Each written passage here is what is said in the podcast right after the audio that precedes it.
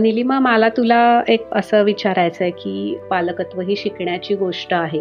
हा अवेअरनेस पालकांमध्ये रुजावा आणि सेल्फलेस पेरेंटिंग हे नाव देण्यामागे थोडासा असा हे होता की स्वतःला वेगळं ठेवून करायचं पालकत्व आहे. म्हणजे अजाड ते सुजाण पालकत्वाचा प्रवास. तर तो तुला कसा वाटतो? येस नक्कीच. तू हे सेल्फलेस पॅरेंटिंग असं जे नाव दिलेस तेच मला खूप आवडलं. म्हणजे मुळात पॅरेंटिंग सेल्फलेसच असतं पण तुझं पॅरेंटिंग आणखीन सेल्फलेस आहे. कारण आपल्याकडे जसं म्हणतात जे जे आपणासी ठावे ते इतरांशी सांगावे शहाणे करून सोडावे सकल जन तू नर्चर होताना सगळ्यांच्यासाठी हा जो प्रयत्न करतेस तो खरंच कौतुकास्पद आहे. कारण हे फार कमी लोकांच्या लक्षात येतं की अरे ओके माझ्याकडे हे आहे तर हे मी सगळ्यांना देतो. आणि कारण हा मेन थॉट जो आहे तुझा सगळ्यांबरोबर गोष्टी शेअर करण्याचा सेल्फलेस असण्याचा तो मला खरंच खूप आवडला. एनकरेजमेंट्स मिळाल्या की थोडंसं अजून उभारी येते त्यामुळे थँक्स अ लॉट